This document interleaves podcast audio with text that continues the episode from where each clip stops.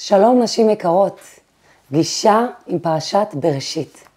פרשת בראשית פוגשת אותנו בקו התפר שבין חגי תשרי, שרק עכשיו הגענו מהם, חגי תשרי המלאים בתפילות ובקדושה ובחיבור ובמנהגים ובסעודות, וכל האור הגדול הזה החל מראש השנה, שאז עמדנו בדין והמלכנו את הקדוש ברוך הוא למלך עלינו, עשרת ימי תשובה, שהשתדלנו לתקן את המעשים שלנו, לבקש סליחה ולסלוח, ואז יום הכיפורים שניקה את הנשמה שלנו והוריד ממנה את כל השכבות שכיסו עליה, והנה היא כל כך זוהרת ונוצצת, והגיע חג הסוכות, שהקדוש ברוך הוא נותן לנו את החיבוק הזה של הסוכה, ואנחנו שואבות שמחה ואור לכל השנה, והנה הגענו לשגרה, האפרורית, העבודה, החורף שמתחיל, בדיוק בקו התפר הזה, פוגשת אותנו פרשת בראשית ומעניקה לנו כוח ותובנות וטיפים ועוצמה לאיך אפשר את כל האור הגדול הזה להכניס לתוך חיי היום-יום. איך כל אחד ואחד יכולים ליצור שגרה של אור. פרשת בראשית פותחת בסיפור בריאת העולם. הקדוש ברוך הוא בורא את העולם יש מאין. הכל תוהו ובוהו והוא מתחיל לברוא עולם. הוא בורא את העולם במאמרו. על ידי דיבור, ויאמר אלוקים יהי אור ויהי אור, וכך הלאה, עד שביום השישי הוא בורא את האדם, וביום השביעי שבת ויהי נפש ונח. הסיפור הבריאה מעניק לנו כוח מאוד מאוד מיוחד, דווקא בנקודת זמן הזאת, כשאנחנו חוזרות לשגרה. בחגי תשרי היינו מוקפות באור, ראינו, הרגשנו אלוקות, הרגשנו את החיבור, והנה אנחנו חוזרות ליום יום, ואפשר רגע לחשוב שזהו, הקדושה עזבה אותנו. העולם מלשון העלם, העולם מעלים על האור ועל הרוחניות שיש בו. אנחנו מסתכלות מסביבנו, והכל יכול להיראות לנו כל כך טכני, כל כך סתמי, שכל דבר שאני עושה, אז הפעולות הן מה שאני עושה, והתוצאות זה רק מה שאני רואה בעיניים. באה פרשת בראשית ומזכירה לנו שהעולם כולו נברא במאמרו של השם, זאת אומרת שהעולם הוא אלוקי. היא מעניקה לנו משקפיים רוחניים להסתכל על המציאות. המציאות היא הרבה יותר ממה שאת רואה. ולמה זה כל כך חשוב שנדע את זה? בניגוד ליוצר שבורא משהו, יוצר משהו, וברגע שהוא סיים את היצירה, היצירה עומדת בפני עצמה. ניקח לדוגמה נגר שהכין כיסא, זהו, והכיסא עומד ויציב, ויכול להיות שהוא נמצא בכלל בבית אחר, והנגר לא יודע עליו. וככה גם בעוד תחומים, הקדוש ברוך הוא ברא את העולם במאמרו, ומסבירה לנו פנימיות התורה, תורת החסידות, שהוא ממשיך לחיות את העולם במאמרו בכל רגע ממש. זאת אומרת, אם הקדוש ברוך הוא לרגע אחד יפסיק להגיד את המאמר האלוקי, אנחנו לא נראה מציאות. הכל יחזור להיות תוהו כמו שזה היה בהתחלה. ולמה חשוב שנדע את זה? כי זה מה שעוזר לי להבין שכל מה שקורה בחיים שלי, כל דבר שלא קורה לי גם, כל דבר שמתעכב לי ומתפקשש לי ונדמה לי שלא מצליח לי, הכל הכל אלוקי, הכל מדויק. למה? כי אלוקים ברא את העולם במאמרו וממשיך לברוא אותו במאמרו בכל רגע ממש מחדש. זה נותן לי עוד טיפ מאוד מאוד חזק כשאני חוזרת לשגרה, כשכל אחת מאיתנו חוזרת לשגרה. אלוקים ברא את העולם במאמרו על ידי דיבור.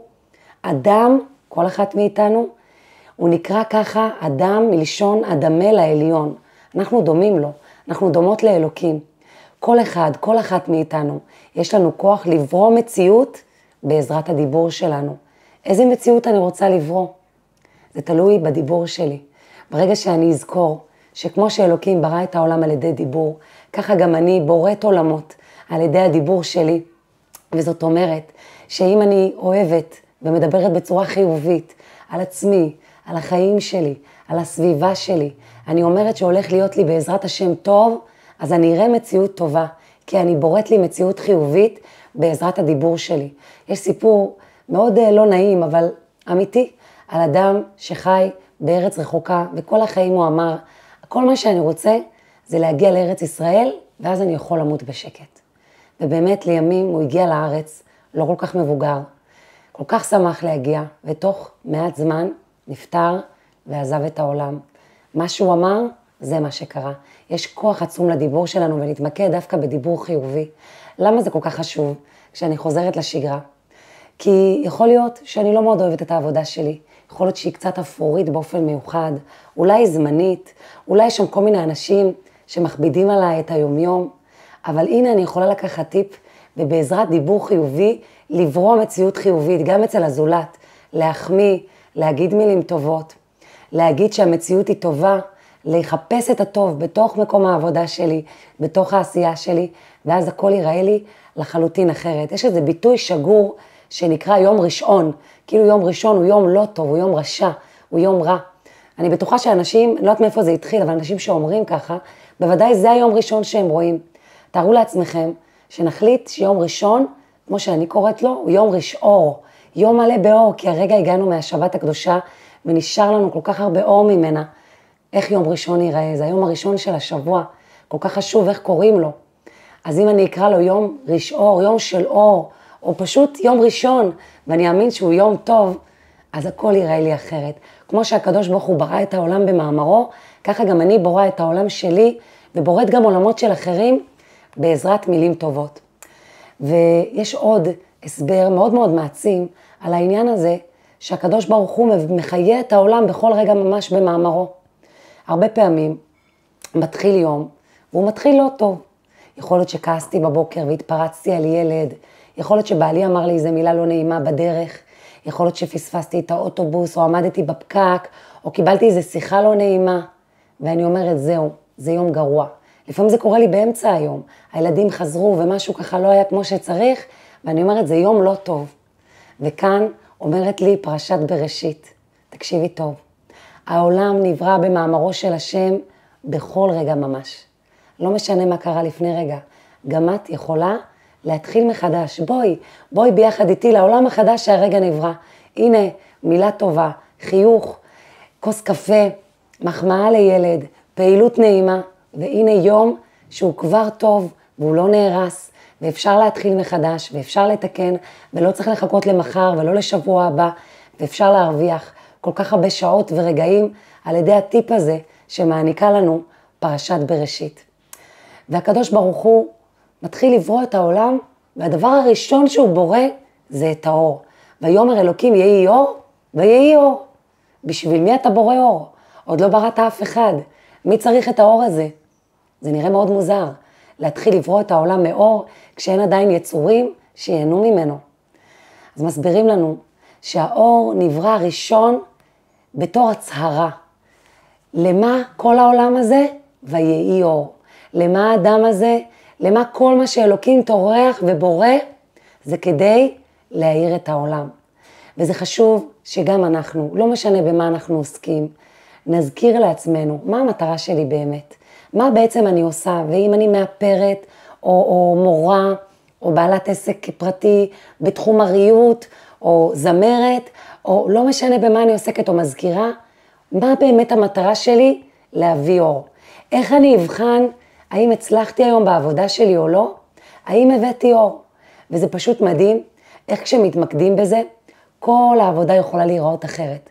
תארו לעצמכם, מישהי שעובדת כמזכירה באיזה מקום, ויש שם המון לקוחות, והם כל הזמן מתלוננים, והם מעמיסים עליה, והיא עובדת שעות, והיא מחכה כבר רק לחזור הביתה. אבל אם היא אומרת לעצמה בבוקר, בשביל מה באתי לכאן היום? ויהי אור. באתי להעיר. ואז היא מסתכלת על זה אחרת לגמרי, והיא שמה לב לאיזו אישה עצובה שהגיעה, ואומרת לה מילה טובה.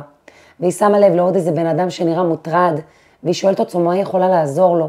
ובסוף יום העבודה, לא מעניין אותה כל כך כמה כסף היא הרוויחה, ומה אמרו לה או עשו לה.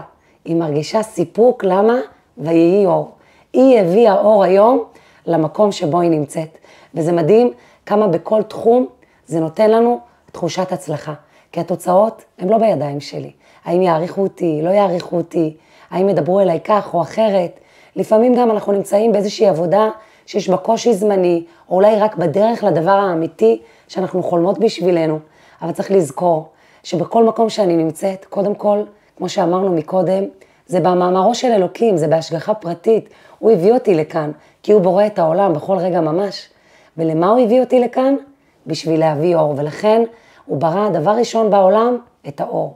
ובאמת הרבה מאוד מחקרים שמדברים על סביעות רצון במקום העבודה, מראים שסביעות הרצון של אנשים לא תלויה במשכורת, היא לא תלויה בהכרח בתחום שבו הם עוסקים, או בתנאי העבודה, אלא ביחס. אז גם היחס הוא לא תמיד תלוי בנו, הרבה פעמים אנחנו עובדים עם אנשים שהם פחות נעימים אולי, פחות עשו עבודה עם עצמם. אז איך בכל זאת אני יכולה להרגיש טוב ולחזור מיום עבודה מלאה באור? וזה לא משנה אם אני שכירה או עצמאית, אנחנו פוגשים כל מיני סוגים של אנשים ומצבים בכל מקום, וכמו שאני אוהבת להגיד, אנשים ומצבים שאנחנו פוגשים וחווים, הם הזמנה שמימית לעבודה פנימית. יש לנו כל הזמן עבודה. אז איך בכל זאת אני יכולה לסיים יום עבודה בתחושה טובה, וגם במהלכו להרגיש טוב? זה על ידי זה שאני כל הזמן מזכירה לעצמי, בשביל מה אני פה? ויהי אור. אני באתי להעיר. וברגע שבאתי להעיר, קודם כל, תמיד יש לי אור להביא לעולם, ואז אני גם יכולה לחוש תחושת הצלחה. הנה, הצלחתי, הערתי. האם זה שינה את המשכורת שלי? לא בטוח. אבל את החיוך שלי ושל האדם שמולי, זה בטוח שינה ועשה הרגשה טובה. ומעניין שהקדוש ברוך הוא בורא את כל היצורים ואת החיות ואת הפרחים ואת הצמחים, ורק אז הוא בורא את האדם. ועוד דבר, את כל הדברים האחרים הוא בורא ברבים, ואת האדם הוא בורא יחידי. למה? אלא שזה בא להראות לנו שכל העולם נברא בשביל האדם. הקדוש ברוך הוא מכין את הכל כמו שולחן ערוך, הנה הכנתי לך הכל, ועכשיו אתה תבוא ותאיר את העולם הזה שמוכן בשבילך. והאדם נברא יחידי להראות לנו שהיה שווה לברוא את כל העולם ולו בשביל אדם אחד. חייב אדם לומר, בשבילי נברא העולם, אז זה לא רק האדם ככולנו, בני האדם כקבוצה גדולה, אלא אפילו בשביל אדם אחד היה שווה לברוא את כל העולם. כמה זה מעצים לדעת שמעשה אחד קטן וטוב שאני עושה, יכול להצדיק את כל בריאת העולם. כמה כוח זה נותן, כמה אחריות גם להבין ולשאול את עצמי, מה עשיתי היום? איזה דבר טוב עשיתי היום, או עדיין אני יכולה לעשות, שיצדיק את העובדה שכל העולם הזה נברא בשבילי. אני נבראתי אחרונה, אחרון אחרון חביב, אחרי שהכל מוכן, כי הנה יש לך הכל, עכשיו רק תאירי ותקדשי ותשמחי. ובעידן שלנו כל כך בקלות אפשר לעשות טוב, באמצעות תודעה, באמצעות שיחה, לשאול אדם אחר, מה שלומך? להציע, לקשר בין מישהו שמחפש עבודה, להצעת עבודה שראינו, לשידוך, לעזרה, בכל מיני דברים, להגיד מילה טובה, לברוא עולם, לברוא אדם, בעזרת המילים הטובות שלנו. ואם אדם באמת מתנהל ככה, והמוח שלו שליט על הלב, משתדל להתנהג בצורה חיובית, אזי באמת בשבילי נברא העולם. כל העולם נברא בשבילך. אבל אם, ולפעמים זה קורה לנו, שהיצר מתגבר עלינו, אנחנו מתנהגים בצורה שלילית, ואנחנו רק מונעות על ידי מה שבא לי ומה שמתחשק לי, ואני לא באמת חושבת מה אלוקים רוצה ממני, מה אנשים צריכים ממני. אז אומרים לי, אפילו יתוש קדמך, אפילו היתוש נברא לפנייך. זאת אומרת, האם העובדה שנבראנו אחרונים היא מעלה או חיסרון? זה תלוי בנו. כשאנחנו מתנהלים בצורה חיובית, בצורה נכונה, מאירים את העולם, אז כמובן שזו מעלה גדולה. כל העולם נברא בשבילך, בשבילך, בשביל המעשים הטובים שאנחנו עושים. אבל כשאנחנו חס ושלום נותנים ליצר להתגבר עלינו ולהוריד אותנו לתחתית, אז אפילו יתוש קדמך. אז העובדה שנבראנו אחרונים היא נראית כמו חיסרון. וכמה זה חשוב שנצדיק את העובדה שאלוקים כל כך סומך עלינו וברא את כל העולם בשבילנו, בשביל האור המיוחד שיש לנו להביא לכאן על ידי המעשים הטובים שכל אחת ואחת מאיתנו, מעשים אפילו הכי קטנים שיש, שאני עושה אותם, אני מצדיקה את קיום הבריאה כולה. וכשהקדוש ברוך הוא בורא את האדם, כתוב, ויפח באפו נשמת חיים. איזה דבר מדהים לפגוש בקו התפר הזה בין חגי תשרי לבין החזרה לשגרה. הנה אני נוחתת למציאות. יכול להיות שאכלתי יותר מדי בחגים ועליתי במשקל ויש לי בעיה עם הנראות שלי.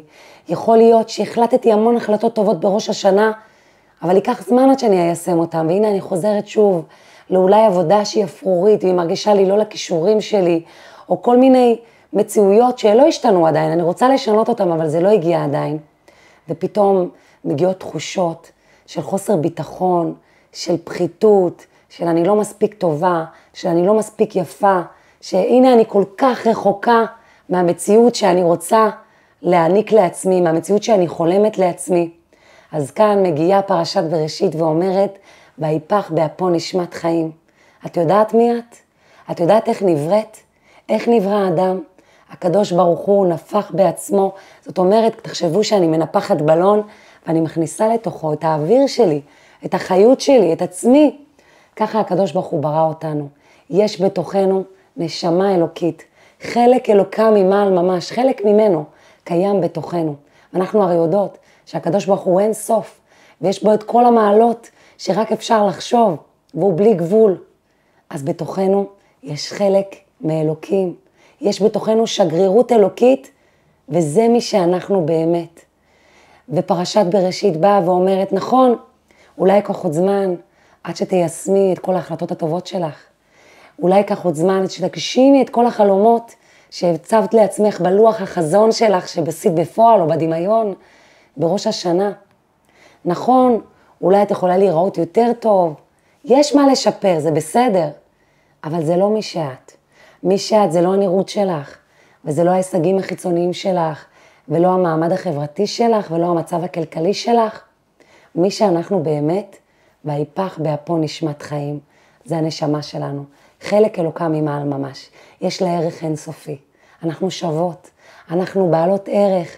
כבר עכשיו את במקום גבוה מאוד, ואת יכולה גם להשתפר. ויש לי תובנה שאומרת וכל כך מחזקת, אל תתני לחלומות, היעדים והמטרות להפריע לך לראות שכבר עכשיו את מבורכת מאוד. כבר עכשיו. יש כל כך הרבה טוב בחיים שלנו. אם רק נפקח את העיניים ונסתכל ונודה לאלוקים על הטוב הזה. נודה לו ונודה בפני עצמנו שבאמת יש בי טוב, יש בחיים שלי טוב. ויפח באפו נשמת חיים. יש בי נשמה. ומהמקום הזה, זה לא שזה יגרום לי להגיד, אוקיי, אני אשאר ככה בבינוניות, כי ממילא אני נשמה, אז מה זה משנה איך אני נראית, ומה זה משנה מה אני עושה, ומה זה משנה מה המצב שלי, לא, לא, לא. בדיוק להפך. על ידי זה שאני אבין שהערך שלי נובע מכך שבהיפך באפו נשמת חיים, שאלוקים נפח בי נשמה, חלק ממנו, זה מה שייתן לי כוח ועוצמה וחשק ומוטיבציה לעשות שינויים, לשפר, כי אני רוצה להתאים את עצמי לנשמה הזאת שיש לי, להשיג, להצליח, להשתמש באור הגדול הזה שיש בתוכי, ולהביא את האור הזה גם לעולם. וזה משהו שמאוד מאוד חשוב שנבין. כי אם אלוקים ברא את כל העולם בשבילי, אז אני הרי צריכה להצדיק את זה. הרבה פעמים אנחנו חולמות לעשות כל מיני דברים טובים, מגיעות, מגיעים כל מיני קולות, מגיעות כל מיני מחשבות של את לא מספיק טובה בזה, ואם תיקשלי, ומה יגידו עלייך? וכל מיני מחשבות שבסופו של דבר משאירות אותי סביב עצמי. האם אני רוצה? האם אני אמיצה? האם אני מעזה? מסבירה לנו פרשת בראשית. הקדוש ברוך הוא ברא את הכל ואז ברא אותך. זאת אומרת, הוא מצפה ממך שתאירי את העולם הזה, אז תפחי את השאלה. במקום לשאול, האם אני רוצה לעשות? תשאלי, מה העולם רוצה שאני אעשה? מה העולם זקוק ממני? מה יש לי לתת לעולם? ואז פתאום את תראי שהפחדים ירדו כמעט לגמרי. וכל המחשבות האלה שאני לא מספיק טובה גם ייעלמו. פתאום תרגישי שיש לך המון כוח לעשות. למה? כי את מרגישה שזקוקים לך. אם יש עכשיו מצב חירום ומישהו זקוק לי, גם אם אני אהיה מותשת ואני אהיה עם חום ואני לא ארגיש טוב, אני ארוץ לעזור לו ואני גם אצליח לעזור. כי אני אבין שהוא זקוק, אין מישהו אחר שיעזור. ככה אני צריכה להסתכל על המציאות. על, על זה שהעולם כולו מחכה לי, הוא זקוק למתנות שהשם נתן לי, לאור שיש בי, לשמחה, לחיוביות שלי, וזה משנה לגמרי את המבט. במקום מבט פנימה כזה שסגור ותקוע, במקום שהמחוגה תהיה נעוצה בתוכי, ואז אני רק מסתובבת סביב עצמי, וזה מביא אותי להתמקד בפחדים שלי, בחששות שלי, באולי חלומות מאוד גדולים שאני עדיין רחוקה מהם, אז אם זה לא קרה, אני לא רוצה לעשות בכלל, אני לוקחת את המחוגה ונועצת אותה במטרה, להאיר את העולם, בעולם כולו, ואז אני מסתובבת סביב המטרה, לא היא מסתובבת סביבי. וגם אם אין לי את כל הכוח, וגם אם אני עדיין לא בשיא, אני מתחילה בקטן, פעולה קטנה ועוד פעולה קטנה ועוד מעשה, שיגרמו לכך שאני אצדיק את העובדה שכל העולם נברא בשבילי. וזה לא יאמן. הנה רק נברא העולם. ונברא האדם. והקדוש ברוך הוא מבקש ממנו משהו ממש קטן. הוא מבקש ממנו בסך הכל לא לאכול מעץ הדעת. יש מספיק אילנות מסביב, לא חסר לו כלום.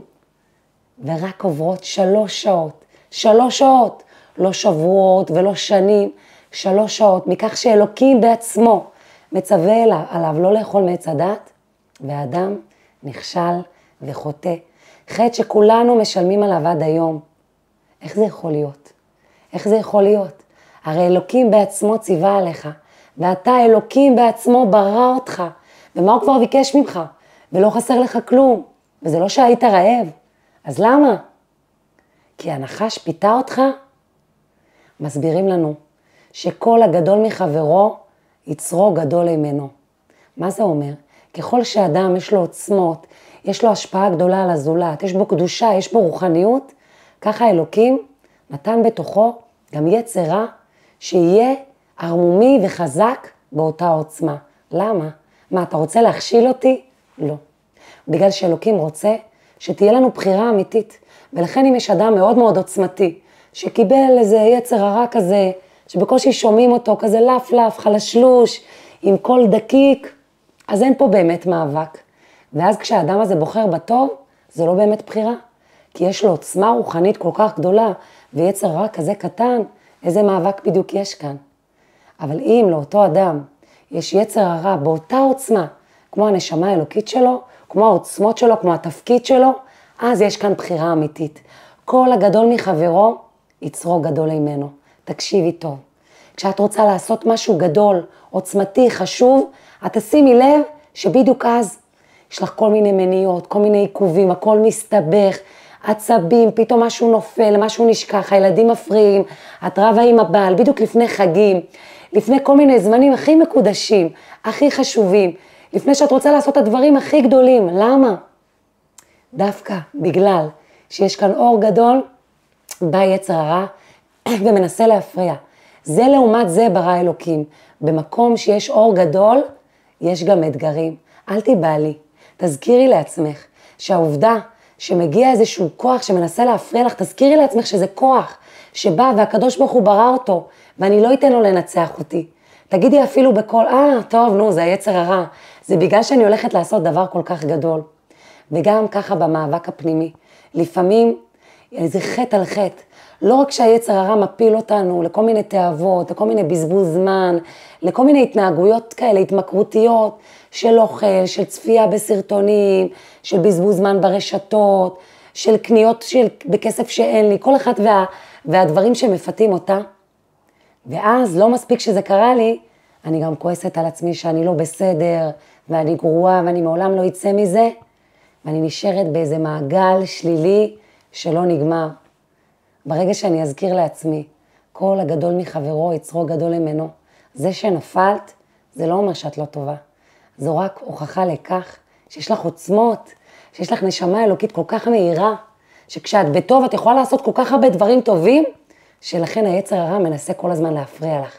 אז עכשיו, למרות שנפלת, תקומי, כי שבע יפול צדיק וקם, אפילו אדם הראשון נפל, והתורה מתחילה, פרשת בראשית מתחילה מזה, הנה, אנחנו מגיעות לשגרה, היא אומרת לנו, תקשיבו טוב, יש יצר הרע, ואתם תיפגשו בו, והוא יפיל אתכן, ואם אתם חזקות ועוצמתיות, הוא ינסה עוד יותר להפיל. וכשתנסו לעשות דברים גדולים ומהירים, ולהגשים את עצמכם, ולהאיר את העולם, הוא יגיע ויגביר את הקול שלו, וישתמש בכל התחבולות כדי לעצור אתכן. אל תיתנו לו. תזכירו לעצמכן, מי זה? מול מי אתן מתמודדות? זה לא אתן. תפרידי, אני והיפח באפו נשמת חיים, אני הנשמה האלוקית. אבל אלוקים רוצה שתהיה לי בחירה, אז הוא נתן לי גם יצר הרע, והוא יכול להפיל אותי. ואיך הוא מפיל? תקשיבו טוב. הנחש הוא הרי פיתה את אדם וחווה. אז כשהתורה מפרטת לנו על הרמסים ועל כל ה... אלה הלוקשרים שאסור לנו לאכול, היא מזכירה גם את הנחש. ודווקא על הנחש היא מפרטת שהנחש הולך על גחונו ושח. איך הוא בדיוק מתנהל? מה זה מעניין? הרי אסור לאכול אותו, אז מה זה משנה? אז מסבירה לנו תורת החסידות, שבהתחלה, איך, היה, איך הנחש עובד? הנחש הוא היצר הרע. איך הוא מפיל בן אדם? איך הנחש מפיל אותנו לפיתויים שוב ושוב? קודם כל, הוא מוריד אותנו על הגחון, הוא מוריד אותנו נמוך, ואז הוא יכול שח להוריד לנו את הראש ולמכור לנו את כל הפיתויים. איך הוא מוריד אותנו על הגחון? על ידי שהוא אומר לנו דברים שליליים. כשאני בטוחה בעצמי, כשאני זוכרת שמי שאני באמת זו הנשמה האלוקית, יבוא היצר הרע הכי קולני שיש, יהיה לו מאוד מאוד קשה להפיל אותי אם בכלל. אז איך באמת הוא מפתה? קודם כל, הוא מוריד לנו את הביטחון. הוא אומר, את לא מספיק טובה, את לא מספיק שווה, את לא מספיק עושה. תראי, פה נכשלת ושם נכשלת, גם ככה את כל הזמן נכשלת. ועכשיו, כשאני כבר על הגחון, ושח, הוא מוריד לי גם את הראש, ושם הוא מצליח, חס ושלום, להוריד אותנו למקומות הכי נמוכים, לבזבז לנו זמן, לבזבז לנו אנרגיה. מה הוא מרוויח מזה? שאת אותה אנרגיה יכולתי להשתמש בה לדברים טובים, להאיר את העולם, לעשות כל כך הרבה. אנחנו בכל מקרה נשתמש באנרגיה, השאלה למה. ולכן אנחנו צריכות להזכיר לעצמנו כל הזמן, יש בי עוצמות, והיצר הזה והקולות האלה שבאים וכל הזמן מנסים להפיל אותי, זה נורמלי. ככה אלוקים ברא את העולם, זה כדי שתהיה לי בחירה. זה לא אני. אני זה לא הקול השלילי. ויש לי את הכוח לבחור לא לאכול מעץ הדעת, לא לעשות את הדברים האלה שמפתים אותי, אבל הם נעימים בדיוק לשנייה, במקרה הטוב. מיד אחר כך יש תחושה לא טובה, תחושה של בזבוז זמן, תחושה של דשדוש בבוץ, שאיך אני יוצאת משם עכשיו. אז בשביל מה? ולכן אני צריכה לזכור שיש לי את הכוחות. כי הקדוש ברוך הוא לא נותן לי, הרי גם אני, אמא לילדים, אני לא אתן לילד שלי אתגר שהוא לא יכול לעמוד בו. מה אני הכי רוצה בשביל הילד שלי? שהוא יחווה תחושת הצלחה. ולכן אני צריכה להזכיר לעצמי, הרי אלוקים אוהב אותנו הרבה יותר אפילו ממה שאמא אוהבת את הילדים שלה. ואם הוא נותן לי אתגרים, ואם הוא נותן לי איזו יצרה שמפתה אותי כל הזמן באיזה תחום מסוים, הוא נותן לי את כל הכוחות כדי לעמוד בזה ולנצח, ויש לי את הכוח, אני יכולה. ואז הקדוש ברוך הוא מחפש את אדם ואומר לו, אייקה, איפה אתה? מה? הקדוש ברוך הוא לא יודע איפה הוא, צריך לשאול אותו איפה הוא, הרי שום דבר לא נסתר ממנו. ויש סיפור מדהים על אדמו"ר הזקן, בעל התניא, מייסד חסידות חב"ד, רבי שניאור זלמן, כשהוא ישב במאסר שאסרו אותו והלשינו עליו, שהוא כביכול אה, אה, עוזר למי שנלחם ברוסיה, וכמובן שזה היה, זו הייתה לשנה שבעצם המקורות שלה היו פנימיים, רוחניים, בגלל העובדה שהוא הפיץ חסידות בצורה כל כך רחבה, את הדברים שגם עליהם אנחנו מדברות עכשיו, הוא לימד אותנו בספר התניא. אז בא אליו אחד השרים ואמר לו, אני רוצה לשאול אותך כל מיני שאלות, אתה רב גדול, בטח אתה יודע. ואחת השאלות שהוא שאל אותו, זה למה בפרשת בראשית, אלוקים שואל את האדם היקה, מה הוא לא יודע, איפה הוא? אז אמר לו, רבי שניאור זלמן, אדמו"ר הזקן, פרשת בראשית היא לא איזשהו סיפור היסטורי, זה משהו שקורה כל יום מחדש. אלוקים בורא את העולם כל יום מחדש, וכל יום מחדש. אלוקים שואל כל אחד ואחד, כל אדם, אייקה, איפה אתה? מה אתה עושה עם החיים שלך? איפה הכוחות שלך? איך אתה משתמש במתנות שנתתי לך? מה אתה עושה עם זה? לאן אתה שואף? ואז אמר רבי שניאור זלמן לאותו שר, בדיוק את מספר השנים שלו, לפני כך וכך שנים נולדת, ואלוקים שואל אותך, אייקה, מה אתה עושה כדי להאיר את העולם?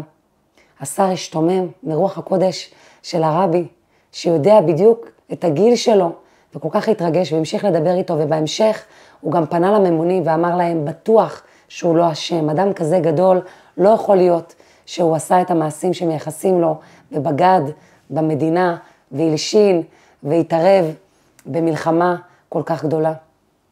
אז זה מה שאלוקים שואל אותנו כל יום מחדש, אייקה. וזו שאלה שכדאי שנשאל אותנו, את עצמנו, כמה פעמים אפילו מדי יום.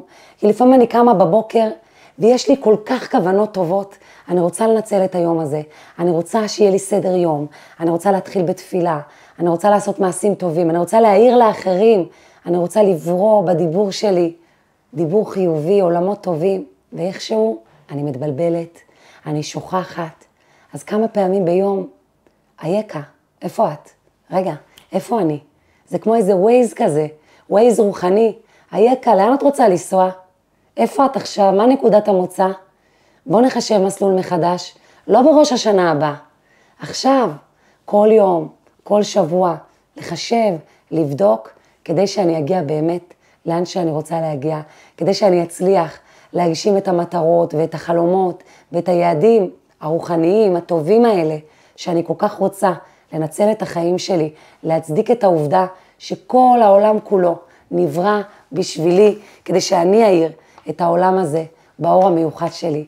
אז שנזכה בעזרת השם להביא לתוך השגרה, לתוך האפרוריות, אור גדול, להפוך את השגרה לשגרה של אור.